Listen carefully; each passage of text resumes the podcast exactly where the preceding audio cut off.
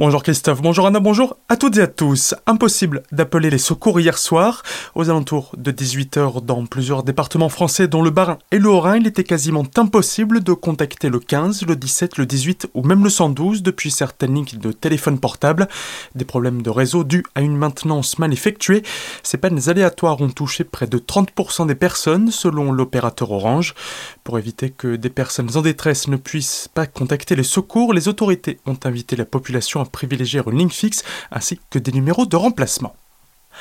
Pas d'alliance au second tour. Jean Rotner, l'actuel président du Grand Est, candidat à sa succession pour les Républicains, a annoncé hier que l'équipe du premier tour serait celle du second.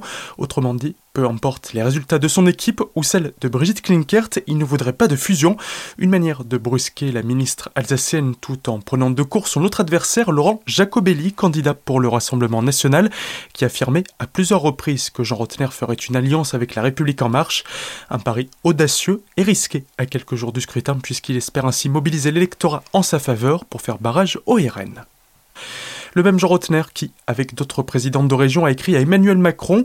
Il exprime son incompréhension quant à la censure partielle par le Conseil constitutionnel de la loi Molac sur les langues régionales.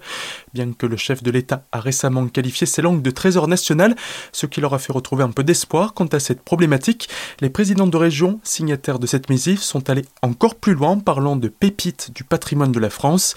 Ils souhaitent contribuer à la sécurisation définitive de l'enseignement immersif des langues régionales, une position conforté par la très forte mobilisation le week-end dernier à travers toute la France de personnes qui défendent ces langues.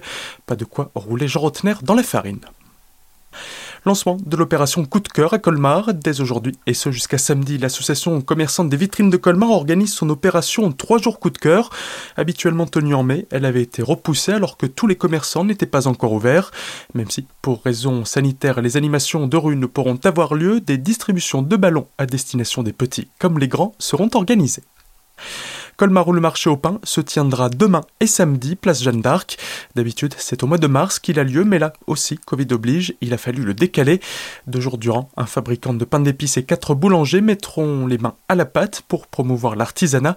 Pour l'occasion, ils réaliseront une multitude de pains spéciaux, une bonne manière de parler de leur profession tout en se revanchant de leurs clients.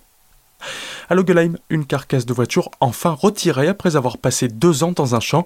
C'est suite à l'agacement de certains riverains que le maire de la commune a contacté la gendarmerie. Le commandant de Neuf-Brézac a ensuite lui-même contacté la mère du propriétaire du véhicule, lui expliquant que ce dernier aurait quelques ennuis pour abandon d'épave sur la voie publique. La mère a donc payé via le militaire l'intervention d'une dépanneuse pour récupérer le véhicule qui n'était plus en état de circuler. Et puis, l'AFPA Colmar ouvre ses portes. Trois visites sont organisées ce jeudi pour faire découvrir les plateaux techniques du centre. Aujourd'hui, les dispositifs d'accompagnement de l'AFPA Colmar sont proposés aux jeunes, des mineurs jusqu'à l'âge de 29 ans et aux personnes adultes, salariées ou demandeuses d'emploi. Les précisions de Laetitia Bonnet, responsable d'accompagnement et parcours à l'AFPA Colmar. Il y a trois visites organisées en fait euh, tout au long de la journée, une présentation de l'AFPA et euh, de la formation professionnelle en général. Et nous avons euh, bah, nos partenaires qui sont présents, Mission locale, Pôle Emploi, pour également présenter les dispositifs d'accompagnement le PASS, la promo 16-18 et les bilans de compétences, Cléa. Nos chargés de recrutement sont aussi euh, disponibles pour euh, recevoir tout le monde et donner un premier niveau d'information sur les formations que nous proposons. Ces portes ouvertes sont pour tout public et ont lieu aujourd'hui de 9h à midi et de 14h à 16h au centre de l'AFPA Colmar. Tout de suite, le retour de la matinale avec Christophe et Anna. Très belle journée à toutes et à tous à l'écoute d'Azur FM.